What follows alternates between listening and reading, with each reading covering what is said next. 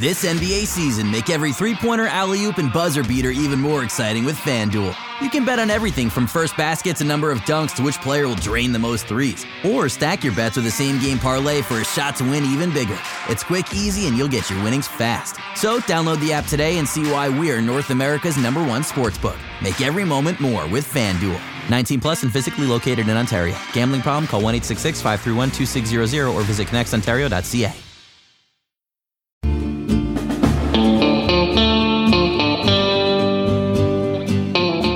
Welcome to the interview on the Raptors Republic Podcast Network. I'm Andrew Damelin, and we have a really special guest on the line. With Dewan Hernandez out of Miami about to enter his second season under the Raptors umbrella, we have his college head coach, Jim Larrañaga.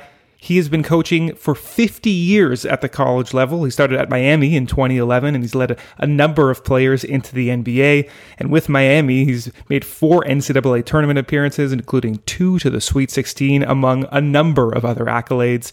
Coach Larrañaga, how are you? I'm good, Andrew. I'm uh, appreciative that you would call me to talk about my man, Dewan.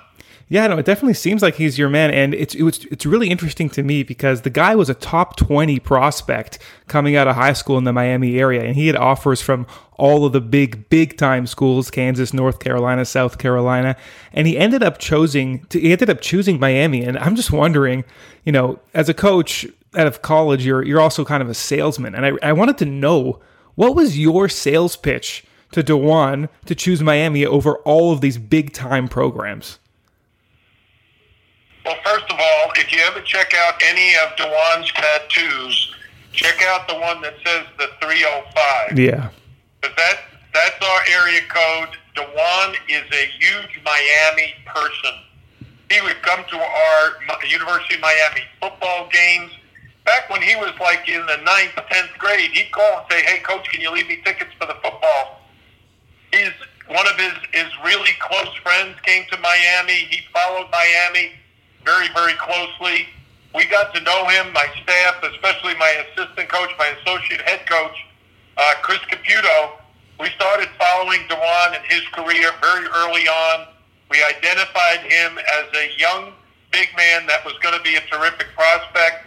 A lot of great schools did come in to recruit him, but I think Dewan wanted to stay at home, and uh, we're sure glad he did.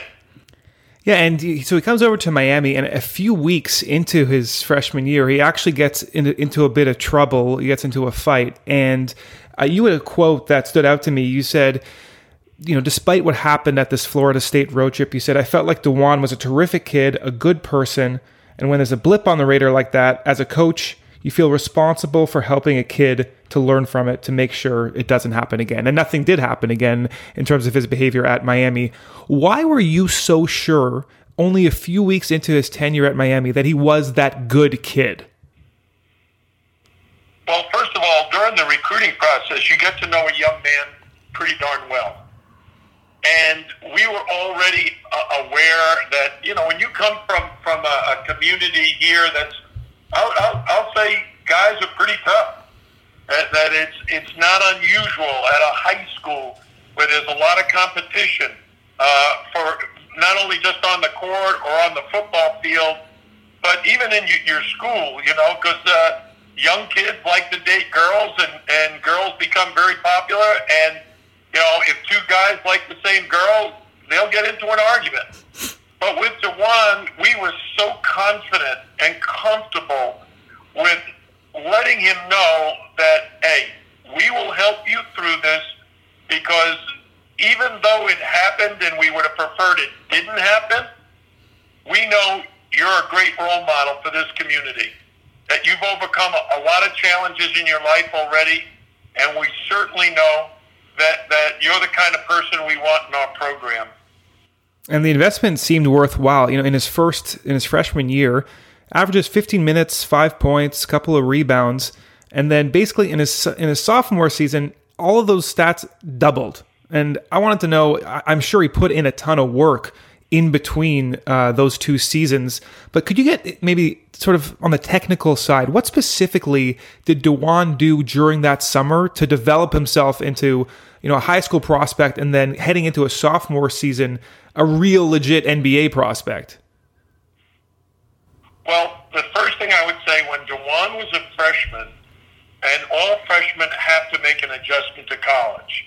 Dewan only weighed about 215 pounds. He needed to get a little bigger and stronger. He needed to work on some of his skills. He really wanted to develop his three-point shot. But he was playing on a veteran team. He had a lot of older guys in front of him. So there was a lot of competition in practice. He earned his playing time, but he was also learning from the older guys.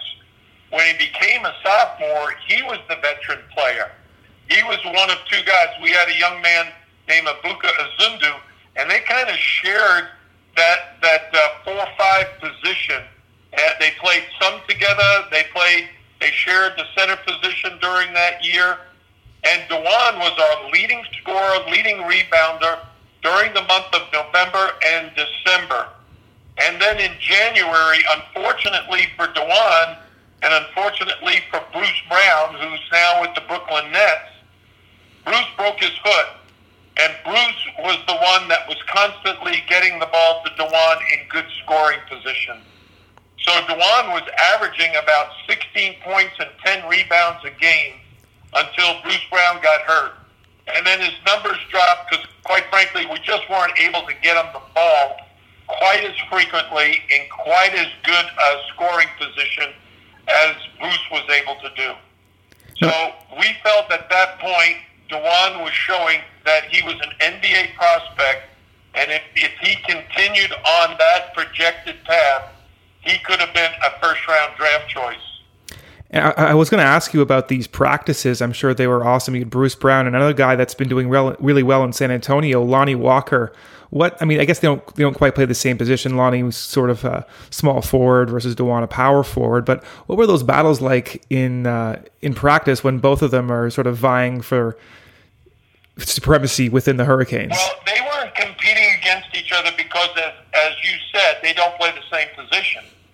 But we had Bruce Brown, Lonnie Walker, and Dewan Hernandez in our starting lineup. If you add to that Chris Lykes, who's been our leading scorer since his sophomore season, uh, who's now a senior, uh, and was projected to be first team All ACC, an injury has sidelined him. But we had a terrific team, and we had a chance to get to the Final Four that year.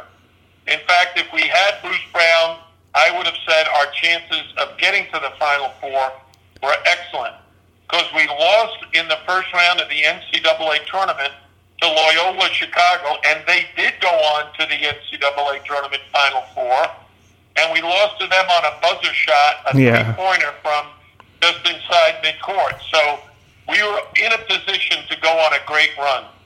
And not to, I mean, you, you've brought up the painful memory yourself, but I wanted to ask you about that because that ended up being Dewan's last game. Uh, you lose, you know, three pointer with 0.4 seconds left. Do you remember Dewan in the locker room and how he handled that loss? Well, I, I don't think anybody on our team handled it uh, very well.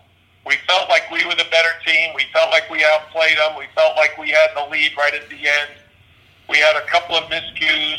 We rushed a little bit, missed a free throw, uh, missed a, a, a, uh, a contested, you know, we, we should have contested that last shot much better. Uh, so unfortunately, we lost that game. Everybody was disappointed. But I meet with my players after the last game of the season every year. And when I met with Dewan, I asked him what he was thinking. And this is a, a quote from him. He said, I think I've played my last college game. I think it's time for me to move on to the NBA. Really? Because wasn't he still supposed to come for his junior season, but then issues, alleged issues with, you know, an agent happened, and so he ended up sitting out his entire junior Well, year? Um, here's here's what happened. After the season was over, Dewan said he was heading to the NBA. Uh, we did some research for him. He did research with NBA scouts, and the number of people that said to him, "Look, at uh, you could potentially get drafted this year, but if you have a really good junior year, you could potentially be not only a first rounder, but maybe a lottery pick. And if you keep developing your three point shot and your back to the basket game, you improve your rebound numbers. Uh, you know, if you go from averaging 10 or 11 a game to 15, 18 a game, uh, if you go from six, seven rebounds to 10 rebounds, uh, and you show that, that your ceiling is very high, then you have a chance to get drafted much higher. So after hearing all that information and evaluating the situation, Dewan decided to, to come back to school and work on his game some more. So uh, you mentioned his three point shot in his two seasons at Miami. He took a total of four three point shots. Um, I, I, I, imagine that was the optimal way for your system uh, to run. But knowing you know the evolution of the NBA and the three point shot, was there ever a time where you thought I got to get Dewan some some three point shots here in order to sort of increase his draft stock, or is or is just the Miami team the only real consideration that you go through? Uh, well, first of all, our whole thought process is helping to get guys to the NBA, and I, I think uh, Dewan practiced more three pointers uh, during our practice sessions than he did any other shot. We do a lot of three point shooting drills. But Dewan was not a three-point shooter coming out of high school. He might have made one or two, but he, he wasn't looking for the three. Uh, in his freshman year, we spent a good bit of time developing his skills, both in around the basket and at the three-point line. His sophomore year, we continued on that path, but you don't want to be shooting shots in college that you don't make. And he wasn't making at a high enough rate to use that as a, a sample of, hey, this is what I can do at the NBA level. Plus, the college three is not even as far as the NBA three. So we knew, and we tried to help Dewan develop that shot, but we also knew it wasn't going to happen overnight. It wasn't going to happen while he was in college. It was going to happen once he got to the NBA and and he had someone working with him on it daily, even more than we did. And so it wasn't like we discouraged him from doing it. We encouraged him to keep working on that shot. And we worked with him. But uh, once the game began, now Dewan, Dewan wanted to win the game, and the best way for him to do that and help his team was to score in around the basket where he was uh, a lot more proficient. No, and, and the development history you have is is, is pretty impressive. I mean, you, like we mentioned, Lonnie Walker, Bruce Brown, Shane Larkin, and also, if I'm not mistaken, tell me, uh, Anto- did you coach Antonio Daniels at, at Bowling Green? Yeah, Antonio Daniels was as a head coach my first NBA player. I had a lot of guys that I recruited and coached when I was an assistant. But when Antonio Daniels arrived at Bowling Green in 1993 he was ranked 400th coming out of high school. He was not even considered a Division One player. He only had two scholarship offers, Bowling Green and St. Francis College of Pennsylvania. And he developed each and every year during the course of his career at BG and got to the point where he would average 24 points a game his senior year. He shot of like 45% from three, which was a weakness of his coming out of high school. And he ended up the fourth player chosen in the draft. So his development was really sensational. And then when when uh, we got to to Miami, our first point guard recruit was Shane Larkin, and he was ranked 118th coming out of high school. And he ended up the ACC Player of the Year and the 18th player chosen in the first round after being two and done. When Bruce Brown came along, Bruce was ranked very highly, but as a wing player. And we ended up developing him into a point guard, a distributor, and that's why he and Dewan was such a lethal combination. No, and I absolutely love the pride of you bringing uh, you know, supposedly, I suppose, overlooked people or at least not properly ranked people into the into the forefront. And your coaching style, at least from from what I've seen from afar, and no, we don't know each other personally, but it seems like you have a style that's not the classic old school college coach that's really made a big name for himself in terms of like the disciplinarian versus players coach. You seem to be a a kind players coach uh, whereas guys like I don't know Rick Pitino, Bobby Knight, uh, even Mike Krzyzewski, the big names, you, you don't picture them as that kindness first type of guy. Is that a, first of all, is that actually accurate? And second, how purposeful is your approach to how you deal with your players individually? Well, I was very fortunate enough uh, growing up to go to Archbishop Molloy High School in New York. And I played for a, a legendary coach, a gentleman by the name of Jack Curran. And Coach Curran never swore. He, he rarely raised his voice unless you were doing something really wrong. He was a teacher and a mentor to me and my inspiration for wanting to get into coaching. And so I don't use vulgarity with my players. I don't ever curse them out or, or uh, you know, scream and yell and, and curse them. Uh, I, I've seen myself throughout my 50-year career as a teacher, and, and I really never had a, an English teacher or a math teacher that screamed and cursed at me. Mm. You know, they took their subject, whether it was English or math, and taught me the fundamentals. And that's what we do at Miami, and that's what we've done with all our players, including Dewan Hernandez. Try to teach them the fundamentals, uh, passing and catching, uh, blocking out and rebounding, uh, shooting layups, shooting threes, shooting free throws, uh, playing defense, individual defense, team defense, and helping them develop and becoming cerebral basketball players where they really do understand the game and how to play with other good players. So I credit my high school coach.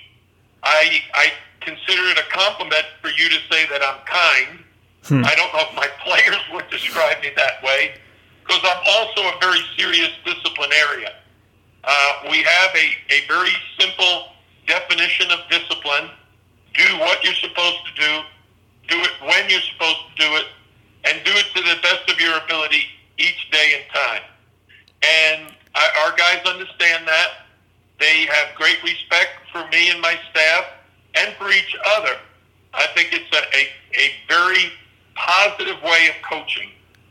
Yeah, and and this this you you remembering your teachers definitely resonates with me. My wife's a teacher, my mother's a teacher, my sister's a teacher, and their favorite students are the ones that aren't the easiest, aren't the ones that are the the ones that you kind of got to get to come around before and when and then when they do come around to what your philosophy is, it's that much more gratifying and they retain that connection with them forever. And I'll get you out of here on this one, uh, a simple one. When uh, Dewan gets drafted 59th overall, second to last, do you remember where you were and what your emotional reaction was to to hearing that he had been picked? Well, I, I was at home following the draft and uh, you know the 59th pick is the second to last, and so it's very very late in the evening. I don't remember exactly what time, but as soon as he got picked, I reached out to my associate head coach Chris Caputo, who had recruited Dewan, and I was so thrilled for him, and especially his mom. Because Dewan is very, very dedicated to his mother, Christine, and she was at every one of our games he was a Miami fan. He spent a lot of time getting to know the other moms. He sat with Bruce Brown's mom at all the games. They became very, very good friends. And then they traveled together to Las Vegas to the NBA Summer League. So we're we're a, a basketball program that functions very much like a family. And Dewan is not only close to me and my staff, but also to my wife. Dewan has always been a real gentleman, always so nice to my wife, always friendly. He would leave, let's say, uh, one side of the court at our women's basketball game. If he saw my wife come in, he'd get up and cross the court and make it a point of saying hello to her and giving her a hug. Now, that's the kind of gentleman he is. We love to hear it because he's got that kind of scowl, that kind of permanent scowl on his face whenever he plays. So it's really interesting to hear that that softer side that he has. And in fact, he changed his last name midway through his stint at Miami to Hernandez, to uh, which is her mother's uh, last name. So it's an incredible journey. He's in his second year with the Raptors, and he's in a huge G League month long sprint where he's got to make an impression. And I'm sure, like you, we are uh, rooting for him to do as well as he can. Listen, Coach uh, Larrañaga, we really, really appreciate the time you've taken out of the day. Um, and uh, we hope the rest of the season goes well and that everyone stays healthy down in Coral Gables. And uh, if you and we just we just really, really appreciate it. Okay, Andrew, thanks for calling.